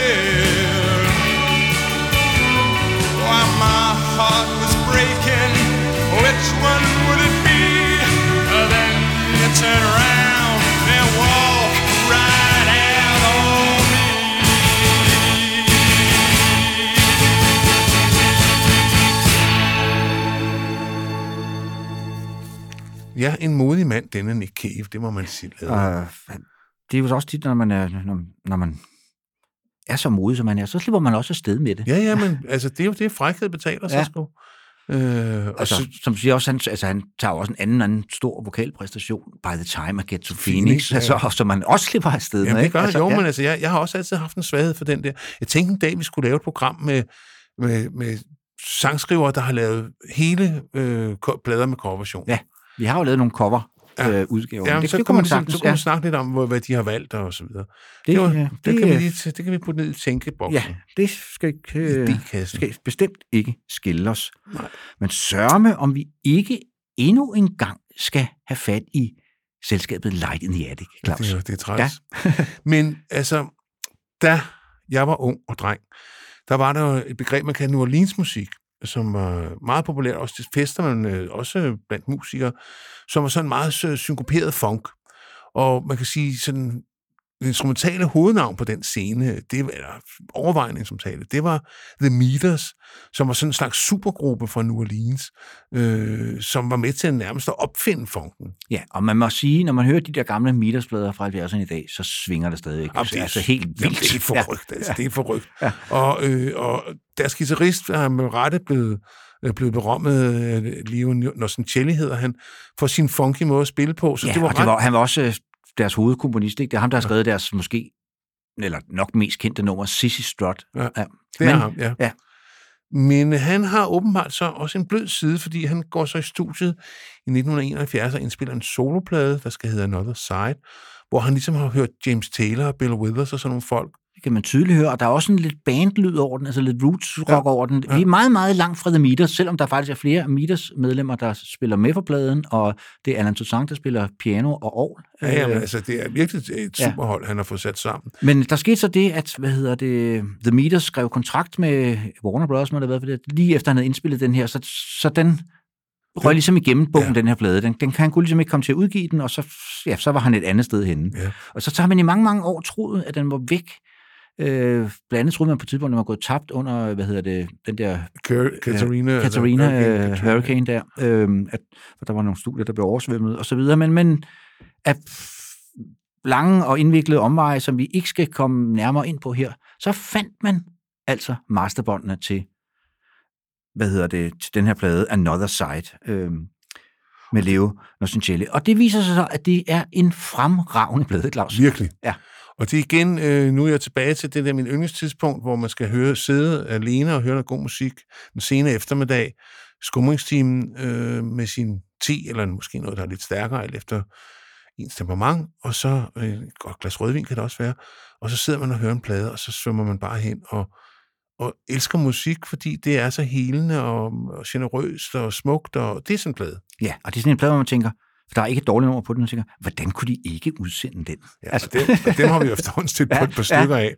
Men den her altså, blev så heldigvis fundet, og øh, ja, det må jeg sige, det har nok været en af årets genudgivelser for mig, eller fund, for det er jo et arkiv, det er jo ikke en genudgivelse, det er et arkivfund. Ja, ja, det er noget, der ikke har været ude før. Ja. Ja. Men øh, ja, en herlig plade, som hermed får vores varmeste anbefalinger med på vejen. Ja, og vi spiller et nummer derfra. Der hedder Riverfront. Well,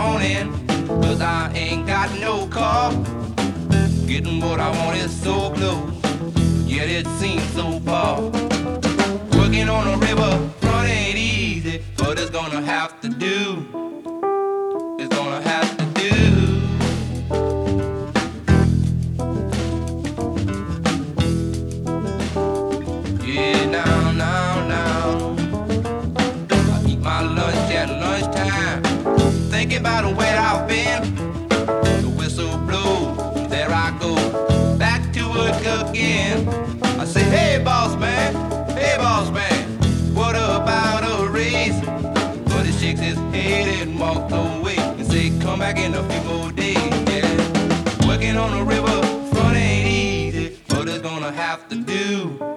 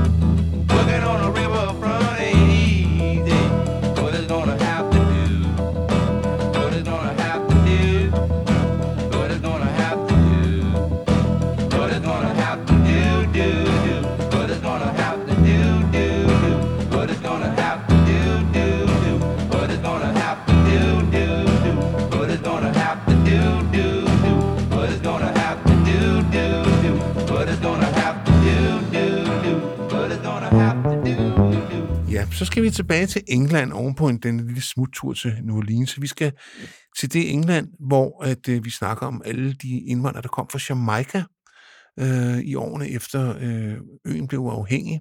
Og en efterkommer af jamaikanske indvandrere, en kvinde ved navn Carol Thompson, som øh, faktisk øh, bliver kaldt Queen of Lovers Rock. Ja, og Lovers Rock, det er jo en subgenre inden for reggae'en, sådan en, en, en lidt blød, mere soulfuld øh, udgave af reggae'en. Og her for nylig var der et af de der engelske musikblade, der skulle kåre de 10 bedste Lovers Rock albums. Og Søren Dansme om øh, Carol Thompsons øh, hvad hedder det, Hopelessly in Love ikke blev nummer et.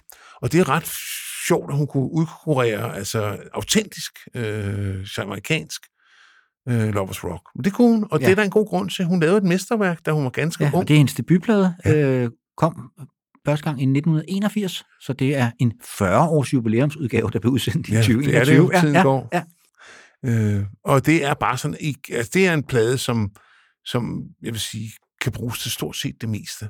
Ja. Øh, det kan både være baggrundsstøj, men det kan også være nydelsesfuldt at høre for fulde gardiner i, i, høre, i hørebøfferne. ja, så det opfordrer vi til, at I gør nu. Hopelessly in Love.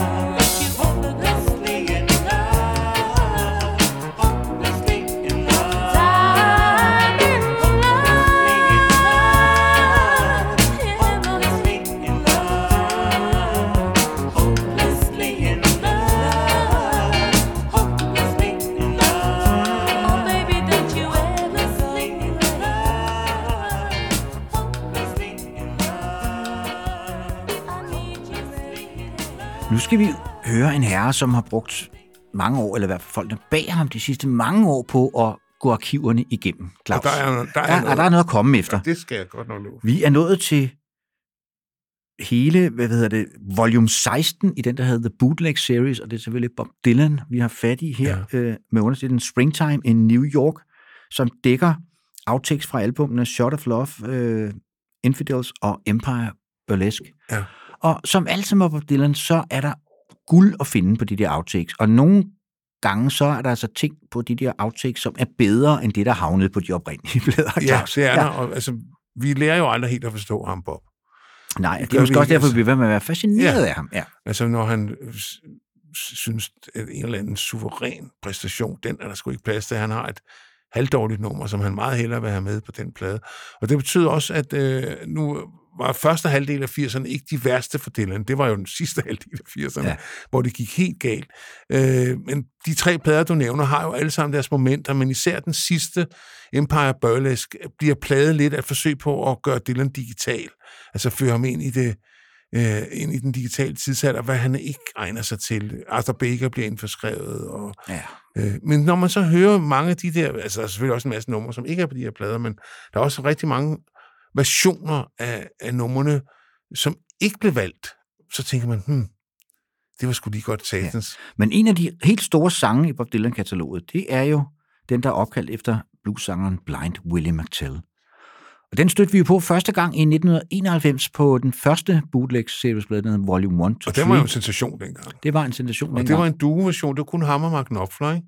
Jo, med piano, pianobordet var en stille version. Men den blev også, så også indspillet i en fuld bandversion. Det gjorde den faktisk flere gange. Det er så Take 5, der er øh, havnet på Springtime in New York. Og det er så også en genudgivelse, der er kommet i flere forskellige øh, udgaver, dobbelt LP og 5 dobbelt CD, og hvad jeg skal give jer det ene og sådan. Men, men Blind Willie McTell Take 5 er at finde på alle udgaverne af den. Og det er fair nok. Ja, og det er en bandversion med ingen ringer end Sly og Robbie på trommer og bass.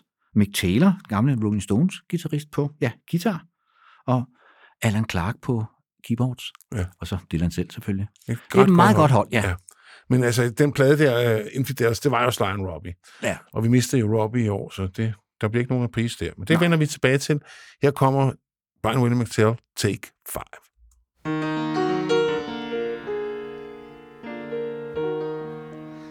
The arrow on the doorpost saying this land is condemned all the way from New Orleans to Jerusalem.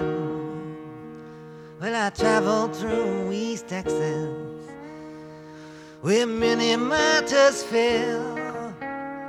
And I know no one can sing the blues like Blind Willie McTell.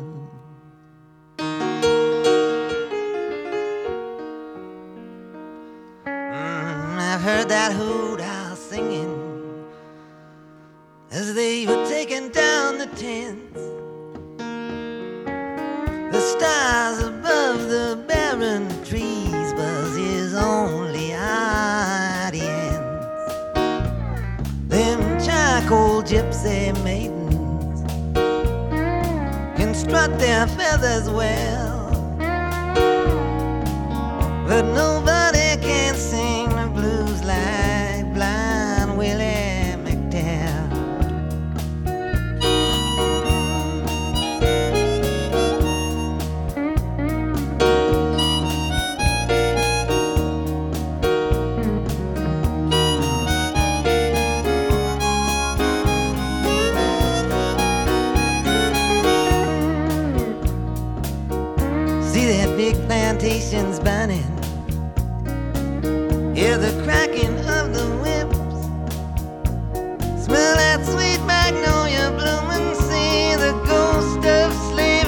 yeah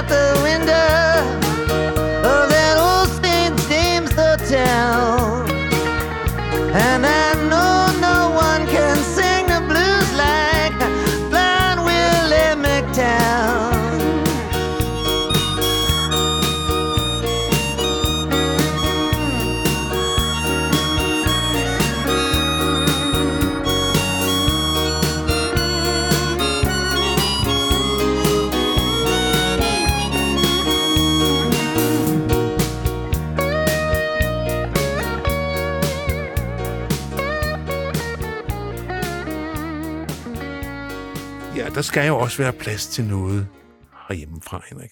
Det skal der, og jeg tror, vi har, ja, det har vi helt sikkert nævnt ham flere gange i rockhistorie, men der er altså en dansk forfatter med meget mere, som har betydet rigtig meget for os begge to, Ja, øh, og åbnet sikkert. rigtig, rigtig mange døre for os, og det er selvfølgelig Sally Dan Tyrell, vi snakker om.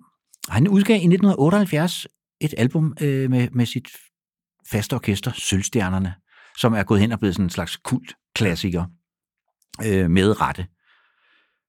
Og så kom der, jeg kan ikke huske, hvornår det var, det kom i CD, eller i, kom på CD, men der kom, jeg tror det var i begyndelsen af, af, af det her årtusind, kom der en CD, øh, som hed Dan Tyrell og Sølvstjernerne vender tilbage, som er de optagelser fra 1978, som ikke, hvad hedder det, kom med på, kom med på det oprindelige album. Det er måske nogle mere udsyrede, udknaldede øh, versioner, eller udgaver øh, af, af det orkester, øh, som jo var øh, et ret udknældet orkester sige. Ja, ja. med Sølvstjernerne. Ikke? Det var, hvad- det. det var Tømmer Claus på Ja. guitar, og Flemming Kyst Møller på congas, og Jan Kaspersen på klaver, Ja. og var, hvem var den sidste? Det var måske dem, der var med. Ja, det tror jeg faktisk ikke. Ja. Ja. Hvad hedder det? Men vi har valgt, og det kom så på vinyl i 2021, det er det der er undskyldning for, at vi kan bruge det i kun 250 eksemplarer, så jeg nåede at sikre mig et af dem. Godt, Henrik. Øh, Så er jeg rolig. Ja. Og noget af det, som øh, var så spændende ved Dan Tyrell i sin tid, det var, at han simpelthen opererede med det der begreb, der hed finkultur og populærkultur. Altså, det ville han skide i, om det hører højt eller flot på, om det hører til det ene eller det andet. Ja. Holder lortet, eller holder lortet ikke. Og der var noget, som Dan Tyrell helt klart mente holdt, og det skrev han flere tekster om og udtalte sig om rigtig mange gange, øh, nemlig Anders And. Ikke mindst Karl Bachs udgaven af Anders And. Udelukkende Ja. Karl Bachs. ja. Og ham kan vi også godt lide i rockhistorier. Ja. Altså, det Jeg er, har jo mødt Karl Bachs. Ja, det er jo en mand, der... Just altså, yes, det er, Anders Ands motto må jo være fremad mod nye nederlag. Det skal jeg for. Men det gjorde han så hver tirsdag Men gennem og hele han vores gør det så barndom. ihærdigt. Ja. Ja. Altså det sjove rigtig mange Anders Sand, det starter med, at der er et eller andet, han er enormt god til. Ikke? Jo. Rigtig tit øh, har han lige pludselig fået sig en ny uddannelse, rigtig god til et eller andet, det går skide godt, og så sker der et eller andet, Så og fucker. eller Ja. nevøerne, eller, og så går det bare. Det hele fucker op, og øh, vi skal så have åbningssangen for Dan Tyrell og Søstjernen vender tilbage, der hedder Anders And Evangeliet. Øh, og det er altså en ret sjov historie, både om, hvor han fortæller, hvor meget han holder Anders And, men det er jo også en historie om, at Anders And, han havde jo et vist temperament. Det erkender han så her, og så skal han ligesom, hvad han prøver han at, og skal, hvad hedder det, prøver, og nu skal jeg ikke blive hissig. og øh, ja, I får ikke mange gæt på, hvad der så sker, men øh, det kan I jo selv høre her. Anders And Evangeliet med Dan Tyrell og Sølvstjernerne for fuld udblæsning. Min farmor var en glad og nøjsom og hårdt arbejdende kvinde af den model, man ikke mere fremstiller. Normalt var hun veltilfreds i sin gerning, men indimellem kunne verden gå hende imod, og der fik hun ofte et trist glimt i øjnene. Så rejste hun sig gerne og gik hen til reolen og tog en stor, tung bog. Og så satte hun sig og læste lidt et tilfældigt sted. Og så svigtede det aldrig, at hun kort efter lukkede bogen og så gladere ud. Og så gik ud i køkkenet og passede sin dont igen. Den bog, min farmor havde sådan en glæde af, var naturligvis Bibelen, selve bøgernes bog. Selv har jeg aldrig oplevet den på lige den måde. Men på den anden side er det noget i den retning, jeg har det med de gamle Anders And-blade.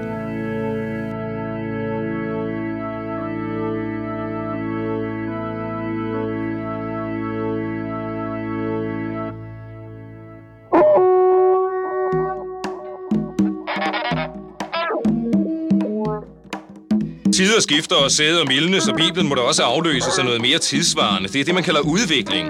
Det går fra heste til biler, fra violiner til jukeboxer, og fra tråd til trådløs. Bare fordi fire tilfældige freelance-journalister ved Jerusalems pressebyrå, de her Markus, Matthæus, Lukas og Johannes, sandsynligvis fyret fra håndboldstoffet på Geneseret olieblad. Bare fordi de smører sådan en gang superstar og public relations sammen, uden et godt tæt billede og layoutet, så man må korse sig, så er der ingen grund til at blive ved med at køre på den 2000 år efter. Den var sikkert god nok for sin tid, men det er der ikke noget at komme med nu til dags. Næ, Anders Sand kommer hver uge, og med nye historier hver gang. Og Anders Sand er i farver, og med masser af tegninger og kommer hele verden over. I Japan kender de ikke Jesus, for der har de Buddha. I Arabien kender de ikke Jesus, for der har de Muhammed. Men alle vegne har de Anders And.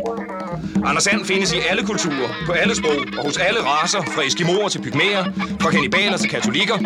Og hvis der var nogen mening i tingene, og det er der bare ikke, så ville det være Anders Ands ansigt, der bryde FN-bygningens flag, for Anders And er det, der er fælles for hele verden. Millioner af mennesker, der aldrig vil vide, om de eller jeg lever eller dør, kender Anders And og lever sammen med ham og er fortrolig med hans mindste sindstemning. Han er der, før vi kommer, han bliver der, efter vi er gået, og hans færd er håndgribeligere end vores. Så hver gang tilværelsen bliver os for hård, bør vi gribe til Anders And. Det første ord, jeg lærte, var mor, det andet var far, og det tredje og fjerde var Anders And. Siden dengang har jeg indset, hvor meget jeg lærte af ham, og jeg har forstået, at han er den eneste guru med et direkte og klart budskab til os. Mine damer og herrer, manden, der lærte os alt, hvad vi ved og kan, den store guru og mester, Anders And. Og hvad er det så, vi kan lære af Anders And? Brødre og søstre, vi vil nu læse dagens Disney-evangelium. Dagens Disney-evangelium er fra december 1953 og en af de ældste historier om de hellige ender. Den lærerige lignelse om Anders Ans nytårsløfte.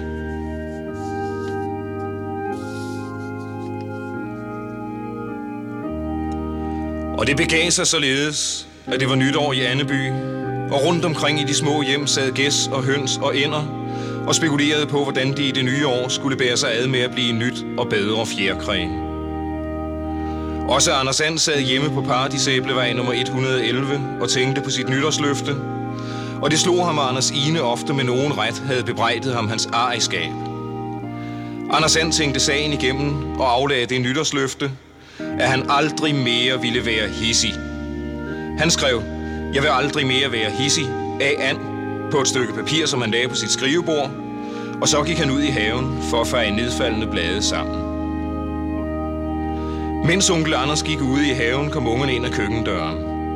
De fandt hans sædel og forstod straks, hvad det betød, og rip, rap og råb flippede helt ud på, at det var nu chancen var der til at realisere nogle projekter, hvis bærekraft de ikke havde haft fuld tillid til hidtil.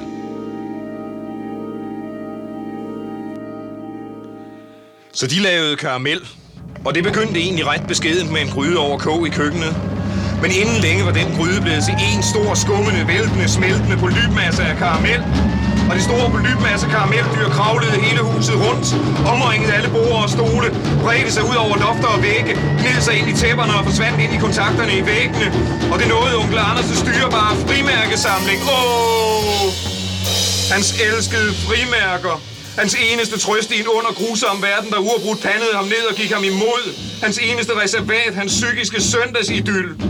Et for et klæbede hans kære og dyrbare frimærker sig til det store, klistrede polypmasse karameldyr. Og onkel Anders kom ind fra haven og så, hvad der var sket, og han var lige ved at blive hissig. Men så kom han i tanke om sit nytårsløfte og beherskede sig Hosianna. Og Anders Sand hentede støvsuger og koste og klude og spande frem. Og han begyndte langsomt og tålmodigt at rense og presse og tørre og rydde hele huset. Og han smilede imens, og han blev ikke hissig.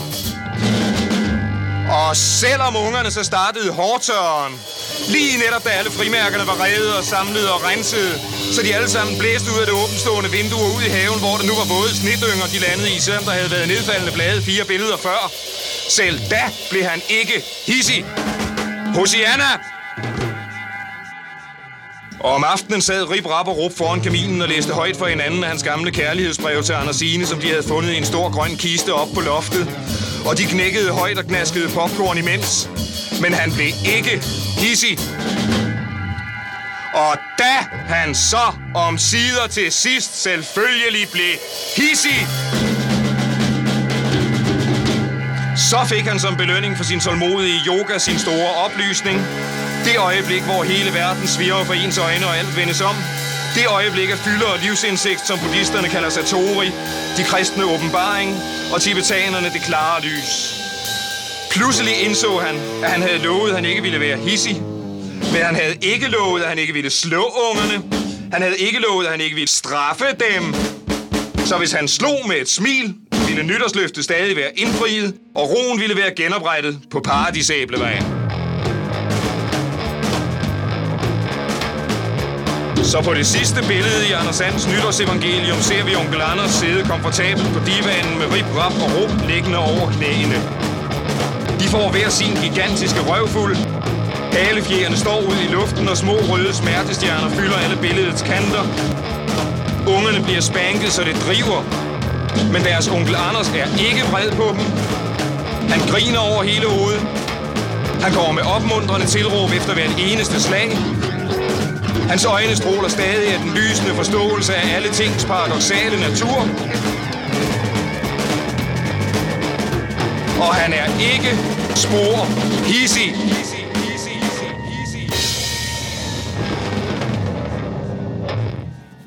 Ja, alting har jo en ende, men før vi slutter det her, så skal vi jo lige minde jer, der ikke allerede er medlem af vores lytteklub, at det skulle i, skråstreg, du, tage at blive.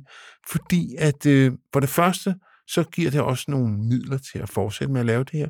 Og for det andet bliver du medlem af Lytteklubben inde på Facebook, hvor der efterhånden er godt gang i, øh, i, øh, i diskussionslysten og opslagene og alt muligt. Der foregår virkelig mange ting efterhånden. Og hvordan er det, man gør det? Hvordan bliver ja, man medlem? det er det. Man går ind på heartbeats.dk, så finder man øh, vores podcast, Rockhistorier. Og hvis man så går ind og klikker på et af afsnittene, så dukker der sådan en rød knap om, man kan trykke på, og så bliver man gelejtet meget pædagogisk igennem, og det er noget med, at man støtter os med et fast beløb, hver gang vi Lægger laver en podcast. ja, vi øh, ikke hver gang man hører, men hver gang vi lægger en podcast op. Og ja. hvis I gør det, så kan vi fortsætte med at lave det her, og det synes vi er skide sjovt, så det vil vi meget gerne blive ved med. Ja. Så Pretty Please with Sugar on Top. Yes. Men, men nu vi... skal vi runde af fra 2021, og det gør vi med en kunstner, som i den grad deler vandene. Det er nemlig Alice Coltrane, som jo i sin tid var gift med giganten John Coltrane. Og hun er sådan en, som mange har det meget svært ved, og så er der nogen, som synes, hun er fuldstændig genial. Jeg har som sådan ikke det store forhold til Alice Coltrane, men jeg opdagede så en plade i 2021, som er en plade, hun øh, indspillede oprindeligt udsendt på kassettebånd i 1981, efter hun var gået i sådan et kloster, øh, hvor hun så, ligesom alle troede, hun havde taget tilbage, trak, trukket sig tilbage fra musikken. Det havde hun så i princippet også, men hun udgav altså nogle kassettebånd, som hun delte rundt til, til de andre medlemmer i, i det der øh, kloster. Og det er så, øh, hvor hun synger sådan nogle øh, religiøse tekster på sanskrit.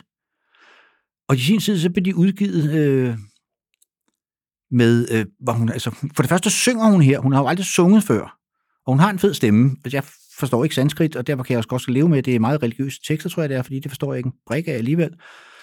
Øhm, men da de blev udsendt i sin tid, der var der lagt stryger og synthesizer ovenpå, som giver det måske sådan lidt mere New Age-agtig præg, som nogen kan have det lidt svært ved. Men på et tidspunkt, så har man så fundet de oprindelige bånd, hvor det kun er hende, der synger og spiller på sådan Wurlitzer elorgel. Og det er sådan meget meditativ musik. Øh, og nu er du, du er jo en meget meditativ type, Ja, Henrik. men det er så en plade, jeg har hørt rigtig, rigtig meget, øh, som hedder Kirtan Tyriva, tror jeg, sings, øh, som er sådan en plade, både jeg og fruen derhjemme har været rigtig glade for, øh, for det er sådan en, ja, den, den sætter ligesom pulsen ned. Det gør New Age musik jo. Ja. Nogle Øh, gange kan det være svært ja. at vide, at man er i liven efter sådan en Ja, omgang. Men, øh, på en, på en god måde. Jeg, jeg, jeg, jeg jeg, det er bare en plade, jeg har hørt rigtig meget, og at, synes, at, at dybt fascinerende, og der er sikkert andre, som vil sige fuldstændig af det, og det kan jeg egentlig godt forstå. Men jeg ved ikke lige, hvor, hvorfor den ramte mig, som den gjorde. Men det gjorde den, og det kan man jo ikke rigtig Nobody's diskutere med. perfect, Henrik. Nej. Nobody's perfect. Så øh, ja, vi slutter af med Alice Coltrane, og øh, hvad er det nummer hedder? Det hedder Jagadishwar. Hvad det betyder, det må du ikke spørge mig om. Jeg, synes, Jeg jeg, ikke er, sku, sanskrit. jeg er skuffet over, at du ikke kan sanskrit. Ja. Der, der røg du lige en tak ned i min ansigt. Ja. Tak for i dag, mine damer og herrer. Det har været en fornøjelse.